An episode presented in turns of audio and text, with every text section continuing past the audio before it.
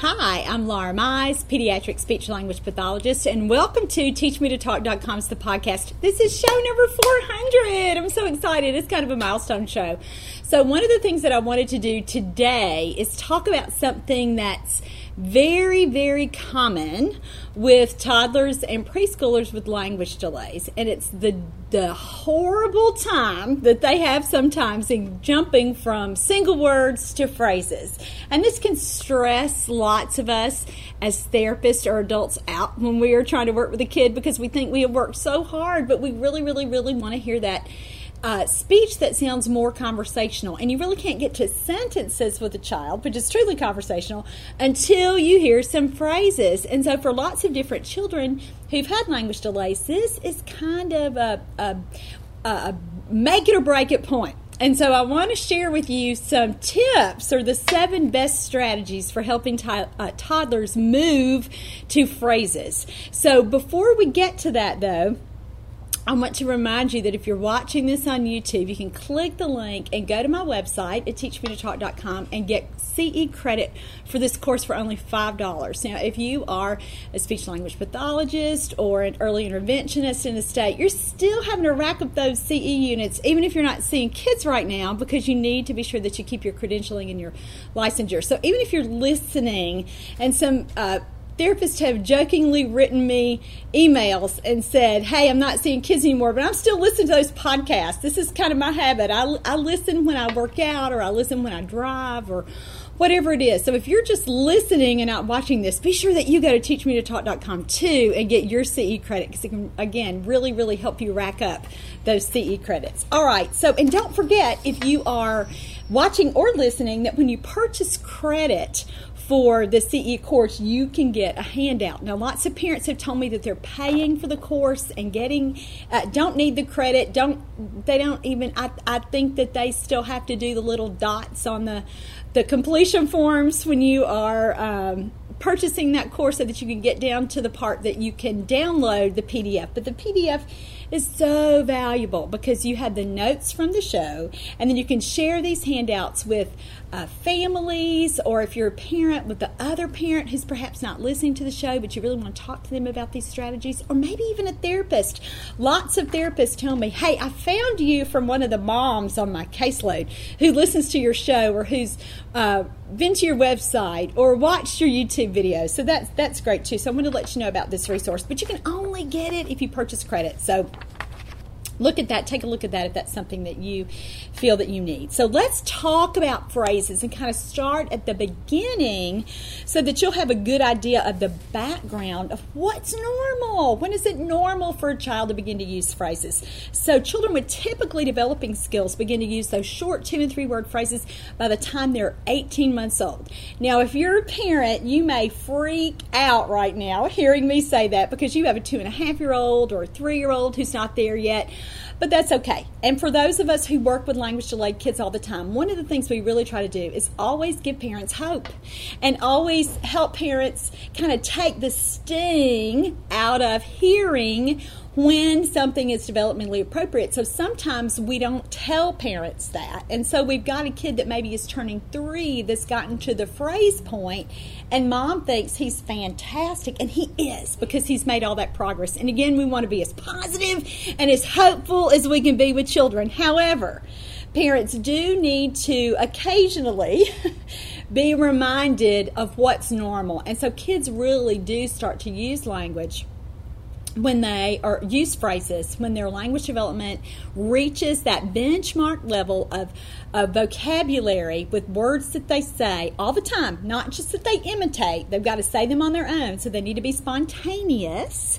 uh, when when they get spontaneous words that that uh, enough they'll start to produce those phrases independently on their own. And sometimes this will kind of take a parent by surprise. And I remember my oldest child now, who's 30, uh, when he started doing phrases, and he was he was a little younger than that 18 month uh, level. Language was kind of his thing. And he one day he just popped out um, I love my Pop Tarts. And he had said a couple of little phrases before then, and that is more of a sentence. But as a mom, and even as a speech language pathologist, and even, you know, I was so young, so young, you know, in my, uh, 20, he was born when we were 23 And I, that still surprised me, even as a professional, because he just popped out that little sentence. But a lot of times we're expecting that from children who are still using single words predominantly, and that really doesn't happen because language does develop no matter if a child is a late talker or if there's a language disorder, which we're going to talk about.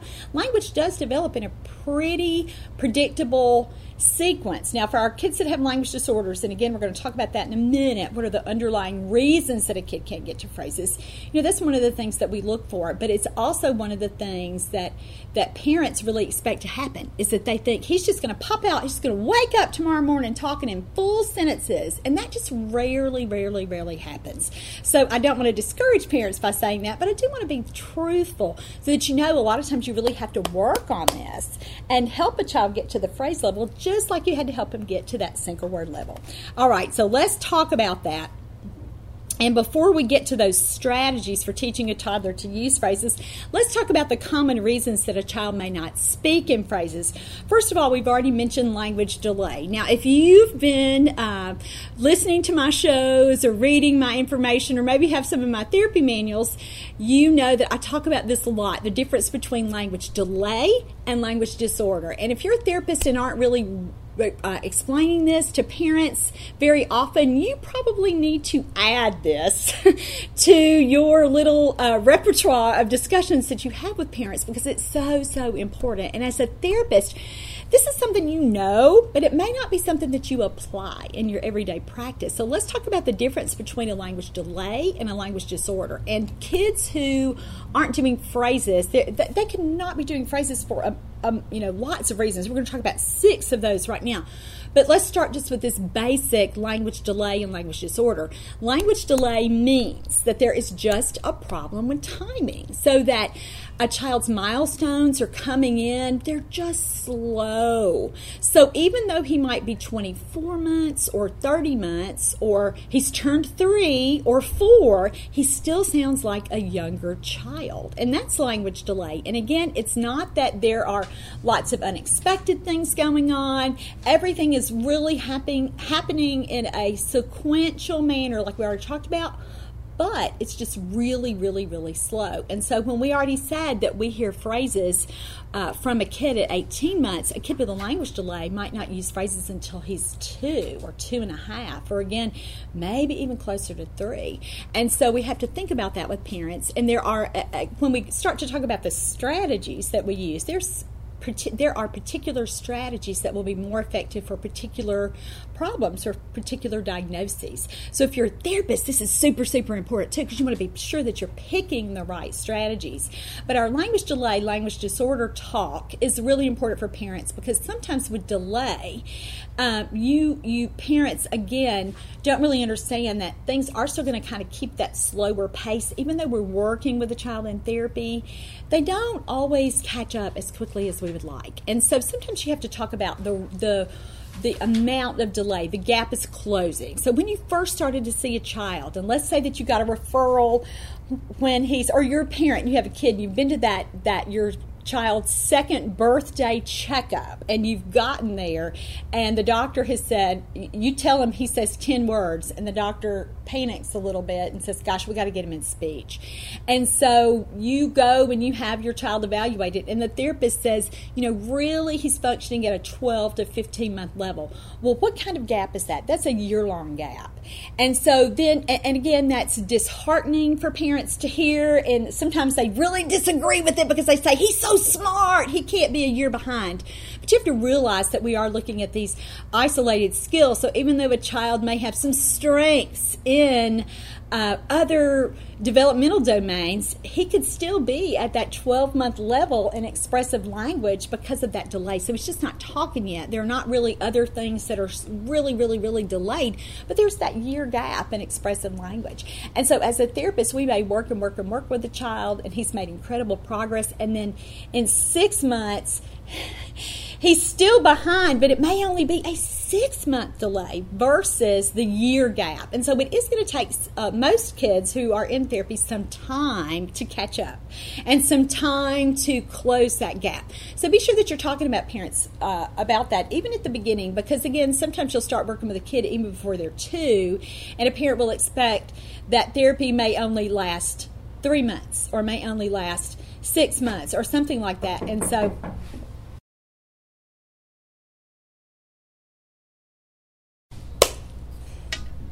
Okay, let's pick back up with our discussion here.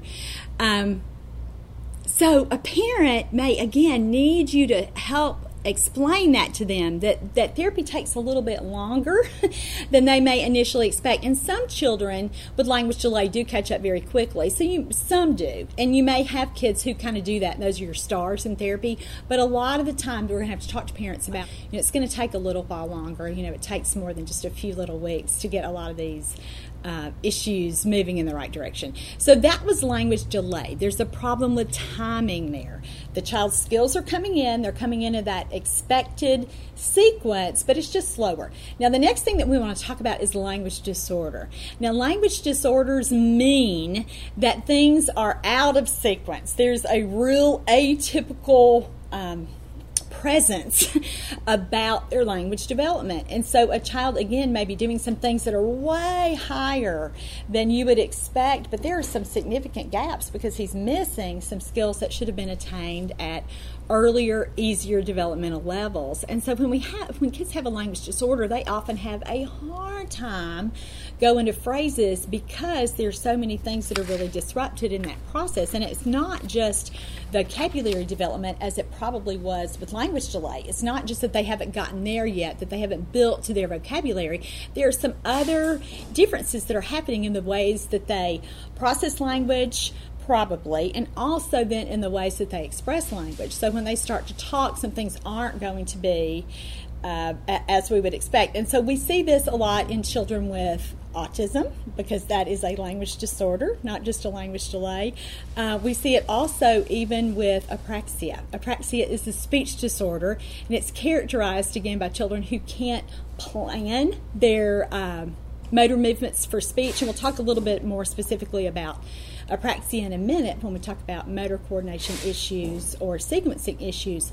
But again, those are language disorders or speech disorders that certainly affect how a child will begin to acquire language. And so, again, these are really, really important issues to talk with parents about because sometimes they are just expecting that little catch up growth, as we talked about with language delay, when really there are more significant problems. And again, when a kid has a language disorder, it's usually not just an expressive language issue. There are usually other things and other problems that are going on too.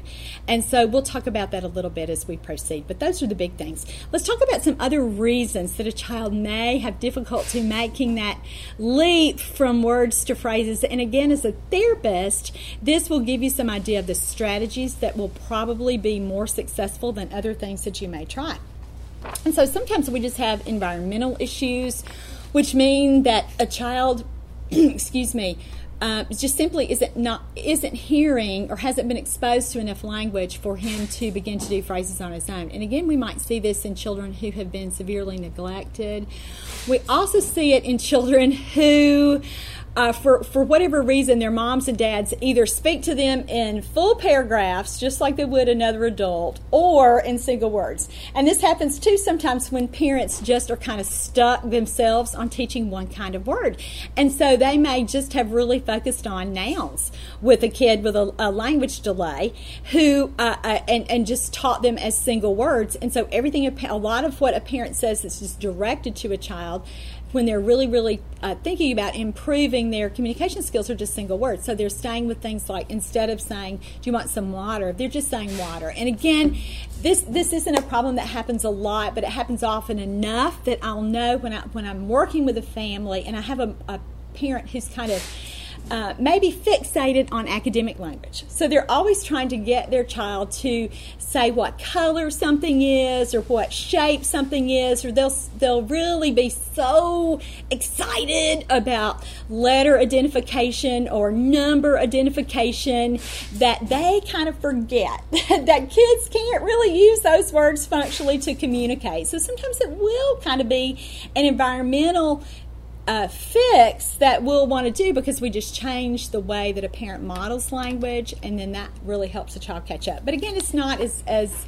clear cut as that. There are usually some other things going on too, but it's enough of a problem that I see it sometimes when I can get a mom or a dad to really change what they model, and that we're all now, instead of being so focused on single words, and sometimes I've kind of done this inadvertently with a parent in therapy, they've been talking again in paragraphs, and I've tried so hard to pull them down to that single word level, it's hard to get them to make that bump when I say, okay, now come on now, you guys stay with me. We're working on phrases here, so I need you to model some phrases when you're trying to teach them something. And so let, let's kind of think about that as a strategy too. All right, another reason that children may not speak in phrases is there, there are underlying cognitive issues. And this happens often with children who have global developmental delays, meaning that they aren't just late talkers, but they are late in everything. They're self help skills are delayed, their fine motor skills are delayed, they are late walkers, so they have some issues with all of those things. And they just seem, again, when, when you look at their behaviors or their their skills that they are uh, using, it's it's like a much younger child again because they have that global developmental delay. And sometimes those kids too will also have a medical diagnosis. And so when we see that there are these underlying cognitive issues, we know that phrases are going to be a little harder. And why does that make a difference? Because sometimes kids with toddlers, particularly with uh, and preschoolers, if they haven't gotten past this developmental point cognitively they're not really at that 18 month developmental level yet where they start to join concepts or join ideas in play. And we'll see this a lot with kids who maybe seem like they're playing with something but you've got to really really look and they really are only using one object at a time. So this would be a kid who gets so mad at you if he's playing with the truck and you try to put a person in the truck to drive the truck or you might try to hook a trailer on and even put an animal in the back or something. Let's say he's playing with a kitchen set and you notice that he's just kind of fixated on the cup with the kitchen set, and all he wants to do is pretend like he's drinking from the cup. And it's really hard for you to get him to do anything else with it. He doesn't really want to give you a drink with it. He won't pretend with a doll or a stuffed animal. He has a hard time if when you try to show him how to stir with the spoon, he may kind of in the cup, he may resist that, not really want to put those two objects together. And so you start to see that with kids, or they'll like the kitchen set, they'll just kind of sit and go through. If there are lots of uh, pieces of plastic food there, you'll see them with maybe the ice cream cone where they're going to try to lick that and they'll try to take a bite of the cookie. But everything is just one thing at a time. And those kids have a really hard time joining ideas. This happens a lot with kids with autism. And so, so many parents have told me in the past that, you know, nobody ever talked to me about that. I didn't really understand that. I didn't really kind of push him in play to learn to include two things or to sequence two actions because he just gets so mad when he does it. And I didn't realize that that really is an important cognitive bump. And again, let me talk about this with kids. You can't really make them join an idea, and you can't really make them do a phrase. They've kind of got to get there on their own, but we facilitate that by teaching them how to join ideas in, uh, in play. And again, that happens better when we do something concretely, like right in front of them, and, and uh, making them do it rather something that's abstract, like using two words together. And I can see sometimes when this has happened with a child, that even when I've made this mistake, when there have been global delays, so they have a significant medical or developmental diagnosis already, and I'm really, really pushing phrases, and then I think, gosh, Laura, you know, you better stop it right here because even though they may be able to say that phrase, it's still not really conceptually uh, mastered by that child. And again, you can tell by play. So look at kids like that and make sure that during play you are joining two ideas and joining two objects. And again, sequencing. And so if you need some help with that, I've done a lot of podcasts on play. So go back and look at those. Those seven steps for teaching a toddler to pretend play uh, are just critical for working with kids like this because you really got to walk them through that play process. And when they master this, concept of joining ideas, then they're going to be developmentally ready to uh, join words as they communicate in language. So that's another, that's kind of the fourth reason or fourth common reason that I found in my career uh, that children may not speak in phrases. All right, the fifth one we've already talked about a little bit. It's when a child has motor planning or coordination issues. And we mentioned apraxia or childhood apraxia of speech or suspected childhood apraxia of speech. And if you are not a speech language pathologist, you may be quite surprised to learn about the controversy of using the diagnosis of apraxia in a child that's under three. It's often overused, and lots of parents, again, kind of do this even without the help of a therapist. They'll read on the internet, even on a site like mine, where I try to just be so hopeful but truthful at the same time. They'll read and they'll think that their child has apraxia when really maybe autism is what is the kind of the global reason or the main reason that a child isn't talking, but the parent will pick up on a list of speech characteristics that children with apraxia use and or exhibit and they'll believe that apraxia is the child's main concern when really really it's it's something else. With autism it would be the social communication piece that we have to work on first. And let me say one more word about this. I feel like i'm talking myself in a hole here but i want you to hear this as well uh, there's a study that says over 60% of children with autism also have apraxia. So that's another reason that parents kind of get hung up on that. And therapists can even do this too. And earlier in my career, I would say that I probably did overuse apraxia uh, or use it too early with a parent. And now I hold back a little bit. And even if I suspect apraxia, we talk about that and I work with that family or that kid for a little while before I start throwing that diagnosis out there. And ASHA, the American Speech and Hearing Association, really advises that we wait until a child is over two to really talk, or over three to really talk about that firm diagnosis of uh, childhood apraxia of speech. Um, but many, many times it's so clear when a child is two that that's the real issue, and we go ahead and diagnose that and talk about that and get the right strategies in place. But when a child can't coordinate his uh, motor movements, purposefully like that, he's going to have a really hard time getting to phrases because you have to sequence so many sounds and so many syllables to get there. And it sometimes is a kid can do an uh, an easier kind of phrase when it's just like more milk because that's just two syllables. But then you try to make make that a little bit longer, you know. Um, more chocolate milk or more bubbles, please. They can't do it. It kind of falls apart. And so, for that reason, a lot of kids aren't making that leap from single words to phrases because they instinctively kind of know, gosh, this is hard. Nobody understands me when I say this. And again, this isn't something that a child could ever tell you yet. Uh, that's just what's happening there. It's easier for mom to understand one word or for people to understand one word, so they kind of get stuck there because when they try to do uh, multisyllabic words or phrases like we're talking about today, it just kind of falls apart. Their intelligibility stinks, it declines. And so, or they can't do it at all. They just can't get it out. It's just not there yet. And so, that's something that we look at too. And so, for our little friends with apraxia, we see that a lot where they have a, you know, it, it might take a while to get those single words going and then they they just have a really, really, really hard time again sequencing well enough to do phrases. And that's why some experts will say with, with kids with apraxia and motor planning issues, you should go straight to phrases because you don't want them sounding so developmentally behind uh, and you re- really want to get that sequencing going. But I found there's some better ways to do that, and so I want to be sharing. I want to make sure that I share those with you today, and we talk about that. But there is kind of a controversy there uh, among professionals about whether we should go go to phrases more quickly than I'm talking about today in this information with a kid with apraxia than um, than a kid with another kind of problem that's making phrases more difficult for him.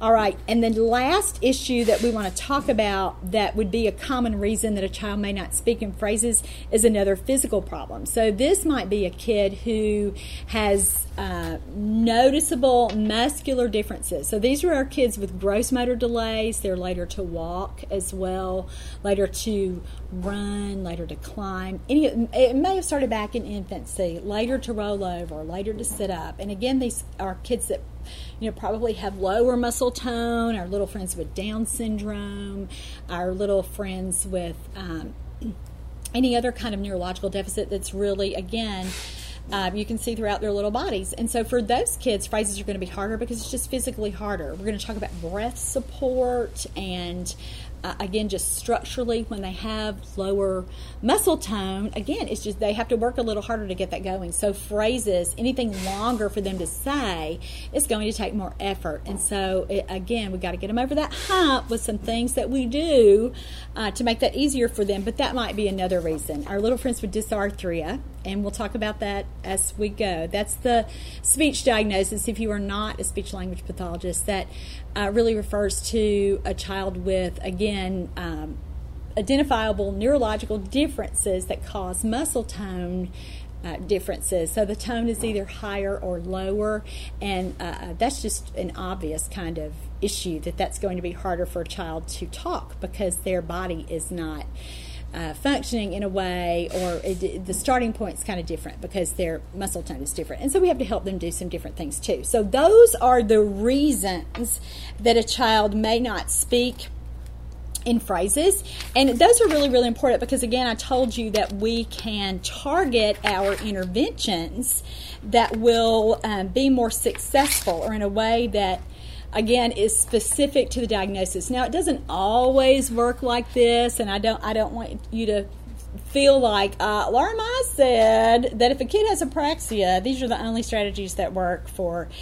Uh, moving a kid to phrases. That's not exactly what I'm saying, but it will get you uh, headed in the right direction. And if you want to have a physical reference or a more in depth explanation for this information, this is all included in my therapy manual, Building Verbal Imitation Skills in Toddlers and it walks you step by step through this process. And getting to phrases is the last level. It's level eight in this manual. And so for some kids, we've had to work through the whole process of teaching them how to imitate. They've had to learn how to imitate actions, and they've had to learn how to imitate gestures.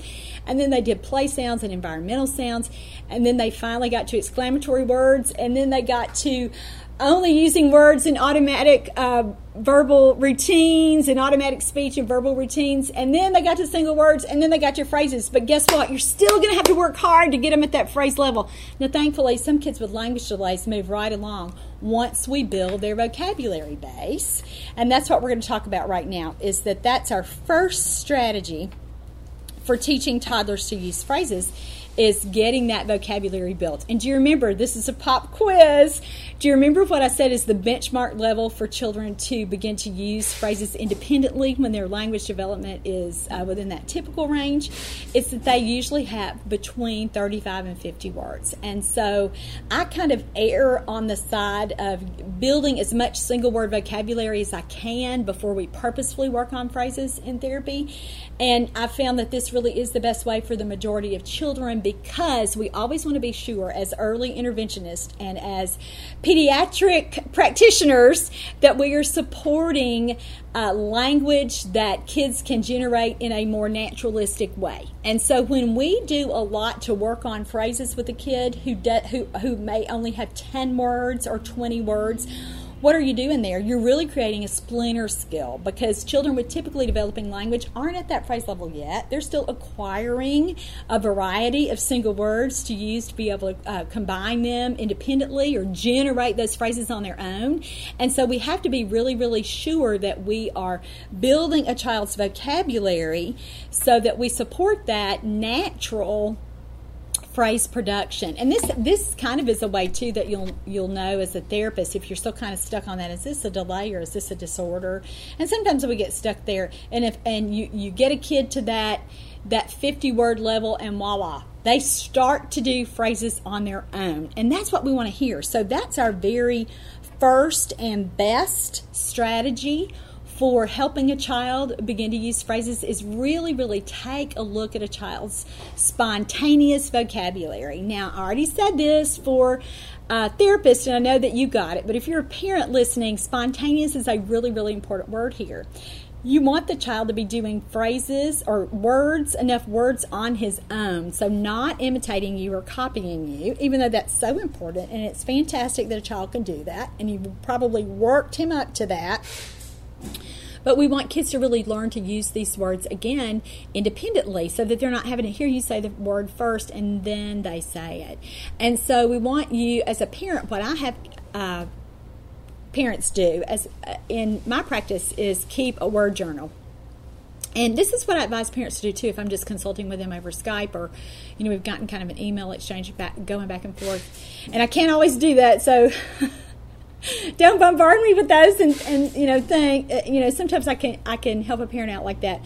But that's one of the things I recommend is really, really looking at a child's existing spontaneous single word vocabulary. And so for parents, I say just take a couple of days. Don't do it over two months because you're going to get 50 words over two months probably, but look at more like two days. What are the words he says on his own in two days? And a parent can just keep a little list, you know, maybe even on their phone you know, every time they hear him say a word on his own, you know, they record that or, uh, you know, a list at home, on the fridge, whatever they want to do there. And you start to kind of look and say, well, gosh, he really, he's really only used like 20 something words in the last couple days on his own. And for those kind of kids, you know, we're not there yet on phrases. We've got to really build that single word vocabulary. And sometimes you'll have a kid who does so well in therapy that it's a surprise when you have a family complete a word journal just over a couple days and you're really shocked because you think gosh i'm getting this much in one hour with him. How come mom's not hearing more more than this over a couple days? Well the child's just responding so well to the cues that you're using during therapy and the strategies that you're using therapy during therapy. And so on one hand you want to pat your back and say pat yourself on the back and say ah i have done such a good job with this child.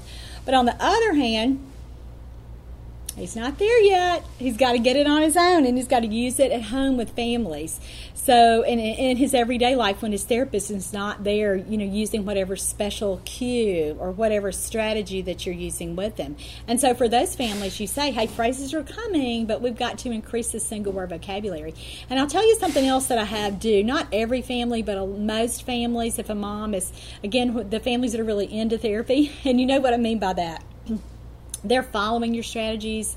Uh, and the families that I work with, you know, when they're telling me, I heard you say this on a podcast, or I read this in that book that you gave me, I know that they are really, really trying on their own to make a difference in their child's language skills. And so for parents like that, who that this would not be overwhelming for, I talk to them and say, hey, we're going to go back to school here, and we're going to think back to English class, and we are going to uh, categorize the words that your kid uses. So let's look at how many are nouns or names of things. Let's look at how many words are verbs or action words. Let's look at how many descriptive words are adjectives and adverbs.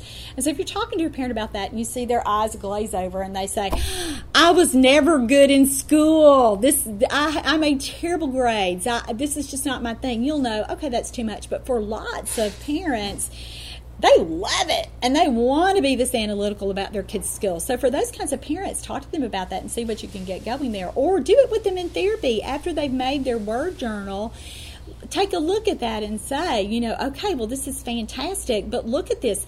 You know, he does have, you know, in two days you heard so much language. I'm so proud of him. Gosh, there's 60 words on this list. Did you realize that 55 of these words are nouns?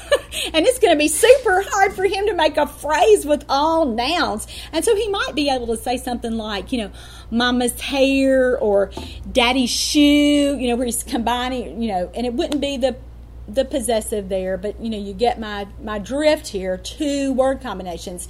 But you realize that you can't really do that with only names of things or only nouns. So you've got to get some variety in that vocabulary. So for those kids, you work on developing other parts of speech or other kinds of words that they can use. And so, really, for those kids, it's just about vocabulary development. And some of our little friends, again, a lot of times our little guys with red flags for autism, even if they haven't gotten a diagnosis yet, or even if they're kind of borderline, and the doctor's saying, uh, Well, I want you to come back in a year, the developmental pediatrician. You know, ah, there's some hesitancy there, and they don't get the official diagnosis yet, but you know that they that that's what the team has been concerned about. There are enough red flags. And there a lot of those kids will learn lots and lots of nouns. And I've, I've met children that i've seen with 200 or 300 words but they're still not at the phrase level. And it's almost always because there's not enough variety in their vocabulary, or the next thing that we're going to talk about language disorders, which is the lack of pragmatic functions, which I'll explain in a minute. But a lot of times, just working on that vocabulary diversity will get you to phrases, and you've got to do it because it's that foundational skill. And I think I started mentioning this a minute ago and kind of took a different direction. But as pediatric pros and early intervention experts, we always have to be looking for not only what the long term goal is, but how do I fill in these gaps? How do I help a child come together so that these higher level skills, like using phrases, are going to be easier for him to accomplish? And we do that by building that foundation and again looking at those gaps and not just going straight for kind of well i'm just going to teach him phrases. I'm we're just going to work on that. We're just that's all we're going to do. We're just going to work on that without looking at what are the underlying things that i need to address. So vocabulary diversity is a big one that we want to do with kids. And again get your parents on board with this and say you know we have got to teach a lot more verbs here or you might have a situation where again, we talked about um, in the reasons that a child may not speak in phrases, you may have a mom or dad who are just stuck on one kind of word, like those pre academic words. And so you may have to say, please, let's please hold off on teaching him to count and say his ABCs and know his colors and know his shapes and any of those other little things that a parent might work on because, again, they think they need him for school. And you may have to say, we've really got to teach him some verbs first and, and, talk about that. And for our kids, again, with autism, this is more an abstract kind of uh, concept because it's easier for them to look at a pen and say pen and know that that's a pen rather than write or draw because action words are again more abstract than it, than uh, you would even think about unless you start really really focusing on why is this child having difficulty learning uh, words beyond nouns? So think about that with your vocabulary diversity and make sure that you are teaching words from lots of different categories. Now, if that is a lot for you, if you're a parent, and again, you're thinking this is over my head, it's really not as hard as it seems. So, just what I recommend that parents do is instead of talking about you're still going to say, let's use go back to our example, a pen. You're still going to use that noun, but you need to really think about what's that action, what's that function, and try to teach that word and focus on that word. And you might need a word list to kind of get you going on that, that where you can simplify it enough. And again, you can find that in Building Verbal Imitation in Toddlers, and that's at my website at teachmetotalk.com. If and and that information will help you tremendously because you'll get uh, kind of a, a starting point or some ideas for a vocabulary list and you can address that. And so you have nouns and you have verbs and you have prepositions, which are really, really important. And those are location words like in and out and off and on and up and down. And those kinds of words are super, super important too. And kids are probably following directions with those words and understanding those words, but you might really, really have to work on those to uh, help a child begin to acquire those expressive words so that he can begin to uh, use phrases in that way too. So we talked about nouns, we talked about verbs, we talked about prepositions, and then pronouns are another important part of speech for toddlers to acquire. Kids with typically developing language skills begin to use pronouns by about 27 months. So within a few months of that second birthday. So words like my, you, I, those kinds of words. So, um, and any version of my is a huge word for toddlers mine, me, my. And so those are good words to be sure that you're adding to. And, and the, uh, pronouns are kind of fun to teach because you can tease a child. And we'll talk about that in a minute when we get to the preferred word list for teaching phrases because you can often pair my with a noun and, and get phrases pretty quickly because toddlers understand that. That's the developmental level that they're in. That's why they don't want to share. That's why uh, they have such a hard time with that. So being really possessive about uh, something and saying, you know, my book or my shoe or my whatever, uh, really, really will help them kind of get over that hump to phrases too. So you've got to look at their vocabulary. And also, I mentioned before the descriptive words, the adjectives, and the adverbs. And again, if a parent is stuck on shapes, colors, letters, and numbers. I try to talk about other kinds of descriptives that they can do hot and cold, and yucky and yummy. And again, you can um, get a list of those things and really think about developmentally where a child is and think about how can I teach that word in the situation? How can we emphasize something beyond that noun? So take, take a look at that information if, if you need that. Um, I've already mentioned here that sometimes uh, therapists will disagree with building vocabulary to this point, especially for a child that has suspected childhood apraxia of speech, because they will say, sequencing is the problem, so I want to give him something to sequence. But again, in my experience, I've really, really, really learned to stick to that. You know, no, we're going to wait until that child has 50 words or more before we really, really focus on phrase production in therapy. All right, so that was our first best strategy for teaching a toddler to use phrases build a child's vocabulary. The second strategy is also really, really um, applicable to children with many different diagnoses or the reasons that we talked about that a child isn't using phrases yet. Excuse me, and it's called expansion. Pardon me. It's called expansion.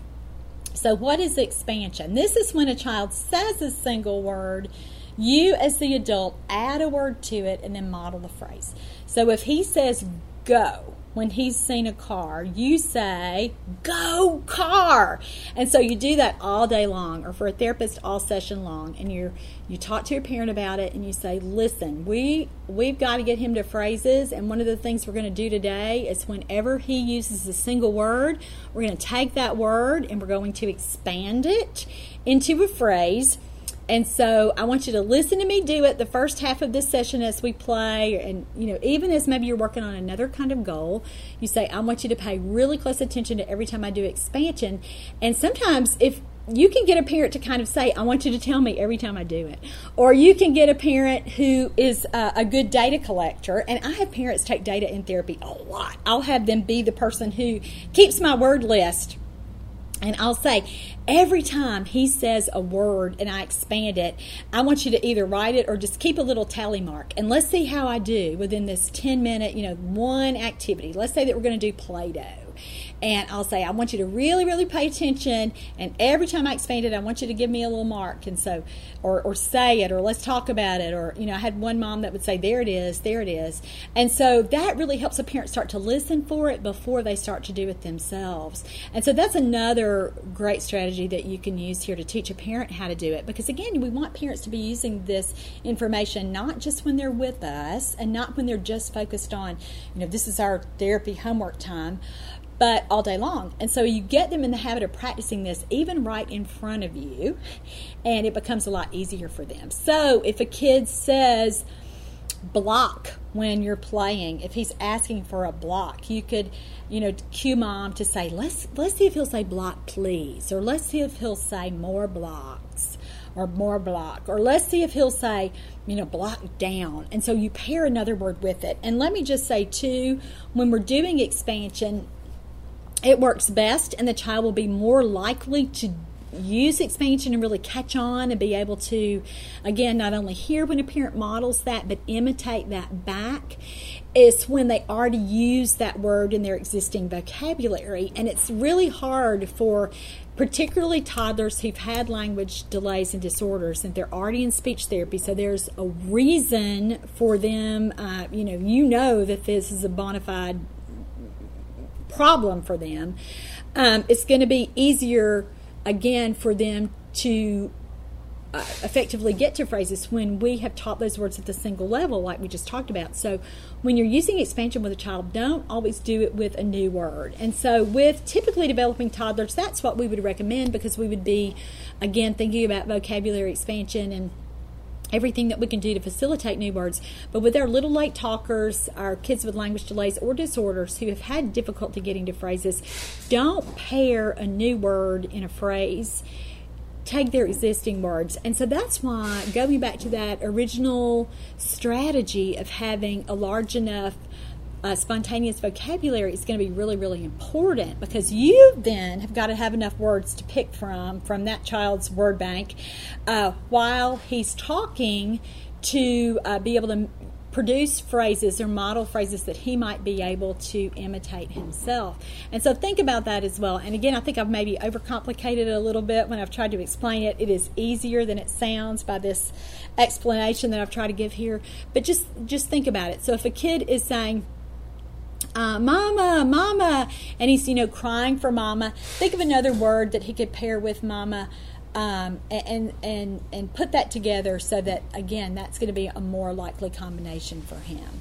All right, so that was our second strategy, expansion. So that when a child says a single word, we add a relevant word, and don't pick something that's go, not going on. Try to keep it, you know, in the here and now. And let's say that he's uh, I've given you some examples already, but let's say let's go back to Play-Doh, and let's say that you were uh, playing with the Play-Doh, and he says something like "push," and or uh, yeah, let's just go with push. He says something like "push," and you're thinking, you know, what what am I going to add here? You know, push down, whatever the shape, uh, the cookie cutter that you're using for the Play-Dohs. You know, push cat, push more. You know, think about the words that he has. You know, naturally a parent might want to say, push Play-Doh, push Play-Doh. But if he's never said Play-Doh, that's going to be hard for him. So talk to parents about that as therapists. And again, as a therapist, you know this, but be sure that you're kind of sticking to it. And sometimes with the, when we're using expansion with a child, that's what I'll think. I'll think this isn't working because I'm not paying close enough attention to what the, the extra word that I'm adding is, what the new word. It's too new. And so go back and use the child's existing words there. All right, the third strategy for teaching toddlers to use phrases is this is kind of a cheat step. Here we're going to try to introduce holistic phrases that express emotion that are really phrase length but the word holistic there gives you an idea of what's going on. Even though the child is technically saying two or three words here, he's learned it as one whole phrase. And so phrases like no way, or give me that, or where'd it go, or what's that? Kids may say those kinds of things, but really they and they may say them early and sometimes even therapists can get tricked by this. You know, you'll get a kid that says a lot of holistic phrases, and a therapist is going to kind of check off that he uses phrases without thinking. That's an overlearned, automatic, holistic, whatever you want to call it, phrase. It's not a truly spontaneous, self generated phrase here. The child has learned it, again, as one chunk. All right, so it sounds like that's kind of a negative thing. But it's really not, because for some children, uh, and we talked about this for kids with apraxia. Some kids really need that extra step to help them sequence. So for some kids, we do intentionally introduce those little phrases. You know, I got it. Um, you know, any of those little things that I've already said. Oh boy, that words that are paired together like that naturally that will help them learn to sequence that. And again, oh boy to them doesn't mean oh and boy. You know, it means wow or, you know, something like that, some kind of exclamatory, you know, oh, I'm so surprised here. But they've learned it as one word, but that still provides enough practice sequencing. They still learn to say that and say that enough. And those little phrases help so much too because they express so much emotion that kids like it and they'll want to continue to say those little things as they play, just like we do. I'm sure if you listen to yourself talk, you have some things, some little phrases that you use all the time. And kids may pick up on that if you're a mom. And so, uh, rather than a therapist, or I have kids, I say a lot of times in therapy when I like something or when a kid has done something great, I'll say, I love it. And a lot of my little friends will say that too. And so, again, think about how uh, effective that can be. And it doesn't work for all kids, but it works for some kids. all right, excuse me. My they're cutting hay in central Kentucky, as you can tell by my voice. And so I am really hoarse and coughing today. Sorry about my need for water. these allergies. All right, so that was strategy number two. We're going to practice expansion. All right, strategy number three of my list of seven best strategies for teaching a child to use phrases would be uh, oh gosh, that's not three, we're on four. Is to carefully select your new phrase targets. Now, we talked about this already with expansion, but this was so important, I wanted to give its own number here. Carefully select your new phrase targets. And so we talked about this with we're not going to combine a new word with an old word to try to get a phrase with our kids who've had a lot of difficulty. We're going to try to get uh, use their existing words here. And again, here we might also think about another category, which would be high frequency familiar words. So, um, words, and we're, we're going to talk about this with the next one, the next strategy too. Taking a word, even that a kid might not say yet all the time, but pairing it with it. And social words are like this. So instead of saying mama, hi mama, or bye bye mama, or um, you know, just another word that again, high frequency word there, putting putting a name with something. So if a kid wants milk, you know, milk mama would be a good re- request for a child when he wants his mom to get him some milk, and that's something that he can already say. So that leads us to this fifth strategy, which is introducing anchor words. So when we're when we're using this strategy, and again, this is so helpful, particularly with our little friends with red flags for childhood apraxia of speech. Uh, because they only have to change one word in the phrase, and you can practice this with enough frequency and with enough repetition that you can give those kids that motor practice that they need. So, for kids like this, for anchor words, what what you would do is just pick a word that they say all the time, and then pair lots of other words with it. And so we already used a high frequency word back with strategy number four that we just talked about with a word like bye bye. We might practice saying bye bye to all kinds of things in the session. Now, this is really, really. Uh, handy at cleanup time. So let's say that you're cleaning up pieces of the puzzle and you're putting them back in your bag or a Ziploc bag, which I use all the time, or a basket, or whatever. You're putting the pieces away. And so you would practice if it's a, a transportation puzzle. You would say bye bye truck, and then the next piece is a uh, puzzle piece is a car. So you would say bye bye car, and the next piece is an airplane, and you would say bye bye airplane. And some of you who are therapists are already thinking, I hope you are. You've made that too complex if you're saying, you know, bye bye airplane. You've made that four syllables instead of two syllables. And that's what you try to do. So, with our kids who are uh, have that difficulty sequencing and combining, think about reducing the number of syllables too. So instead of bye bye airplane, what are you going to say? Biplane. And so, again, if you are a therapist, this is really basic to you, but guess what? Our parents don't know this, the parents of children that we're working with. So you have to really, really explain it and say, you know, that's too long. That those are too many syllables for him to use. So let's try to simplify that. And so instead of uh, bye bye choo choo train, you know, bye bye choo choo would be fabulous. And again, that's still four syllables. But you get my point here. You've simplified it and you've made it easier for a child to do. And so think about what your anchor word could be and how many different other words you could combine with that. And so we used an example before with go. So when we have a child who can say go, we're going to do lots of activities uh, within the session or talk to mom about how many times she can pair go with something else, you know. And so as they're playing with uh, a set of Hot Wheels vehicles. You know, they can do like we talked about with the transportation puzzle, go car, go truck, go whatever. Let's say that they're you're playing with a farm set, you know, and you have. Let's say that a kid can say night night. He's he loves the night night game. He loves when you pretend like you're asleep and he wakes you up.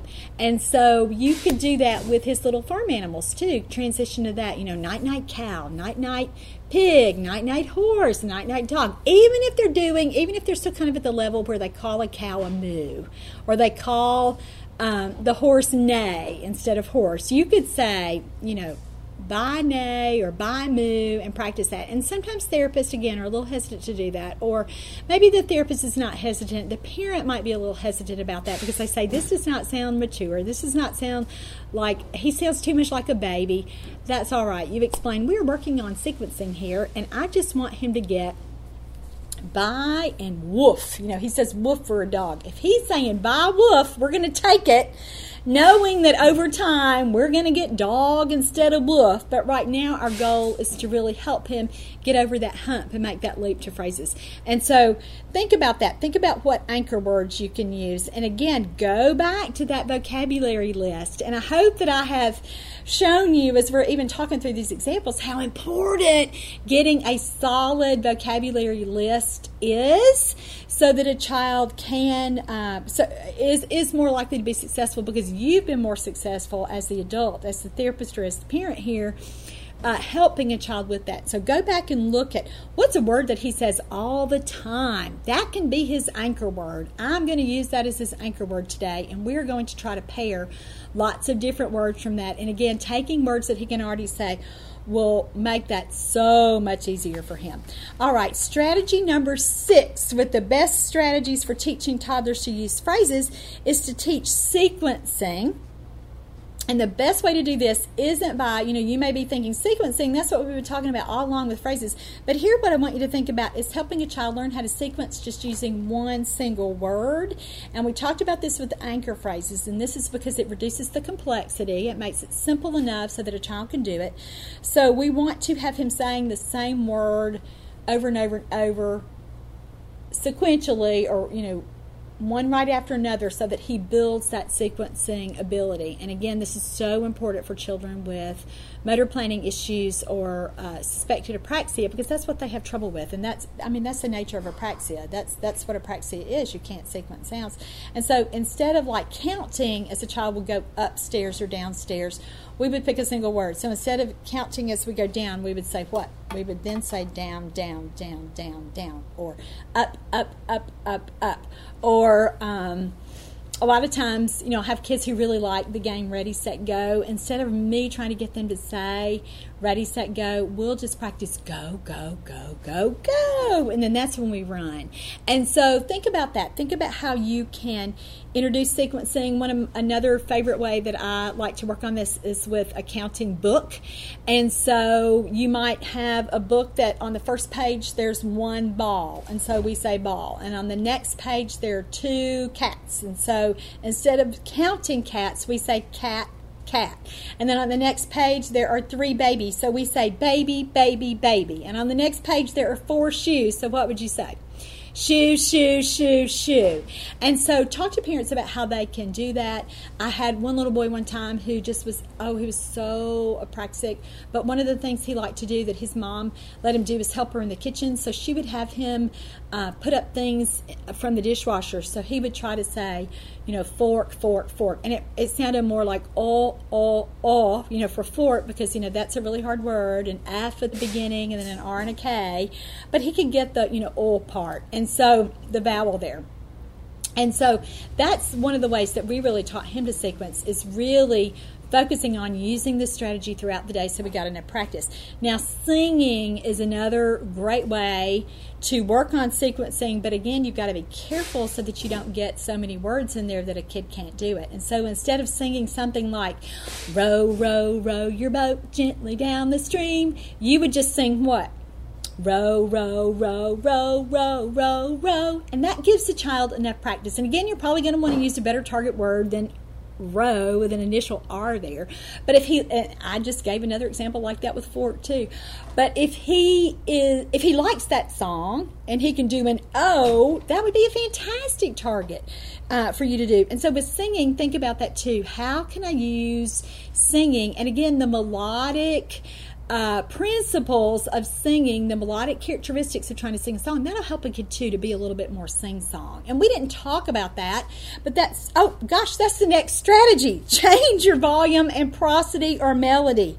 That's our last one. And it's so effective for so many kids when you're modeling to encourage a child to imitate is to change that either uh, prosody or melody, like we just talked about, instead of saying, bye mom. You know you could do bye mama.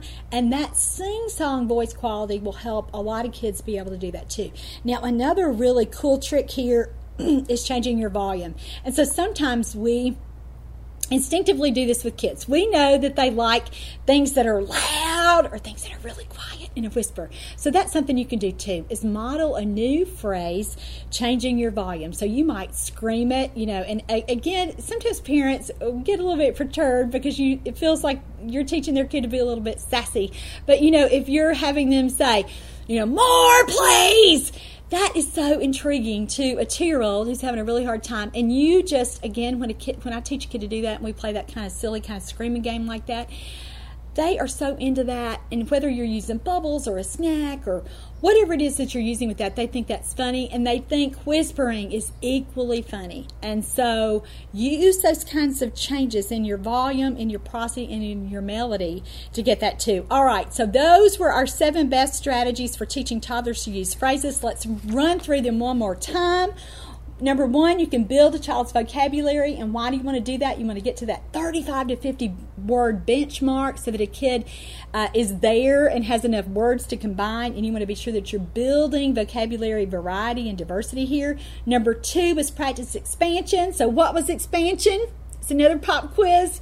You take the one word that the child has said and you add another word to it. You expand it. You say that back to him and you try to uh, get him to uh, imitate your phrase.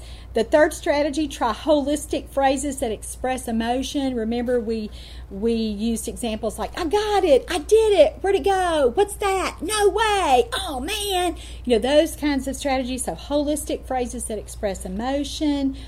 And I, I think I forgot to say this: our little friends with ASD really pick up on those very very quickly because, especially a kid who um, a lot of times we'll work on this and they haven't been echolalic, but then we get them to do phrases and they start to hear echolalia. That's okay too, but know that this is just kind of your in between step. The fourth strategy, you're going to carefully select your new phrase targets, meaning that you're going to pick words from a child's existing vocabulary. Strategy number five, use anchor words to practice new phrases. So you'll pair one existing word with lots of different words like go car, go boat, go plane, those kinds of things. Number six, you're going to teach sequencing. You're going to practice one word at a time in sequences. So um, up, up, up, up, up, or go, go, go, go, go. And again, I don't think I mentioned this, but prepositions and verbs work really, really well for that. And then number seven, our last best strategy was change your volume or your prosody or melody. So you change how you say things. So I hope that's been helpful for you today to get uh, you to help a toddler get over the hump when he's learning how to move from single words to phrases. And remember that you can get uh, a more comprehensive review of this information from my therapy manual, Building Verbal Imitation Skills in Toddlers, and or get the handout if you'll purchase CE credit for this course, and you can find that at my website, which is teachmetotalk.com. All right, that's all for today. I'm Laura Mize, pediatric speech language pathologist, and thank you so much for joining me for the 400th episode of Teach Me to Talk, the podcast. Have a great week.